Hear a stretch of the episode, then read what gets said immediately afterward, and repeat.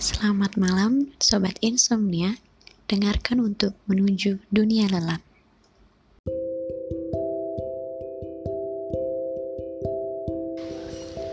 Aku harus pulang. Biarkan badan ini kembali lunglai. Bahkan tanpa ada seseorang yang mengetahui kerapuhanku. Kamu diam tapi kamu mengarahkanku untuk pulang saja.